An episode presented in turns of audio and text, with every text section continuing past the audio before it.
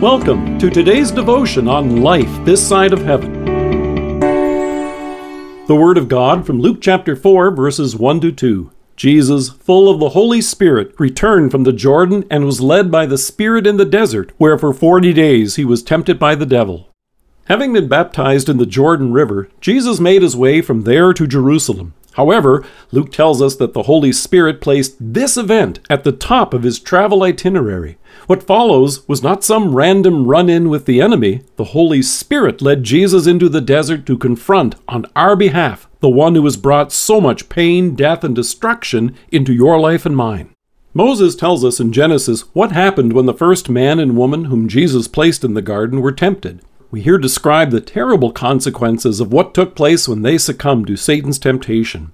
In Romans, Paul describes the horrifying cascade which followed, telling us, Sin entered the world through one man, and death through sin, and in this way death came to all men because all sinned. Today, whenever the word temptation is used, instead of being associated with terrifying danger, it's almost always understood to be something said with tacit approval, a wink and a nod. An article from the Today Show this past week asks the question How will we refuse the temptation of the snack aisle at the grocery store? Even Betty Crocker has what it calls a tempting chocolate cake mix, and more than a few reviewers have rated it as sinfully delicious. As a result, the concept of temptation is often misunderstood as something trifling and unimportant. However, when our first parents succumbed to temptation in the garden, sin entered the world, and with it every bit of pain, suffering, and death which has followed. The reason for which Satan tempted the first man and woman was to separate them from God and from each other. So, the first order of business on our behalf, and in order to accomplish our salvation, was to face our enemy head on. Jesus was alone when this took place, and that's not surprising since the enemy quite often attacks when we're alone. And Luke points out how his attack was relentless. Notice that he doesn't say that there were only three times that Satan tempted Jesus. He tells us for 40 days he was tempted by the devil. You can be sure it was day and night. The devil works hard to wear us down. And he often presents us with temptation when we're tired or hungry, stressed and weak. So it wasn't by accident, as Luke tells us, that these temptations came toward the end of the 40 days when Jesus was physically worn down, exhausted, and vulnerable.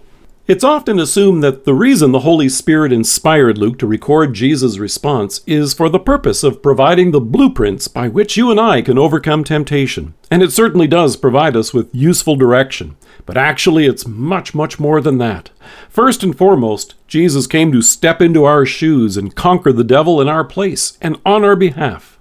John makes that clear in his first letter, assuring us the reason the Son of God appeared was to destroy the devil's work this included succeeding here, where our first parents and you and I have failed, and then offering His life as the perfect sacrifice and payment for our sins on the cross.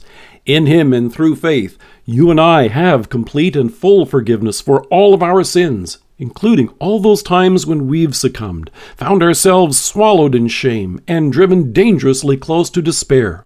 Over the next few days, we'll take a closer look at these temptations and the assurance that comes from knowing that Jesus overcame each of them for you and me. You can be sure that as true man, each of these temptations was very real and very painful. However, you and I are blessed. The writer to the Hebrews encourages us and says, Because he himself suffered when he was tempted, he is able to help those who are being tempted. That's you and me. Join us then this week as we take a closer look at this amazing confrontation and our Savior's real and powerful victory on our behalf.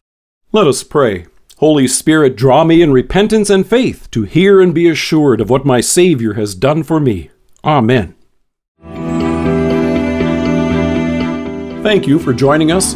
If you are listening to us by podcast or on Alexa, we invite you to browse the resources that are available on our site at lifethissideofheaven.org. God bless you and have a great day.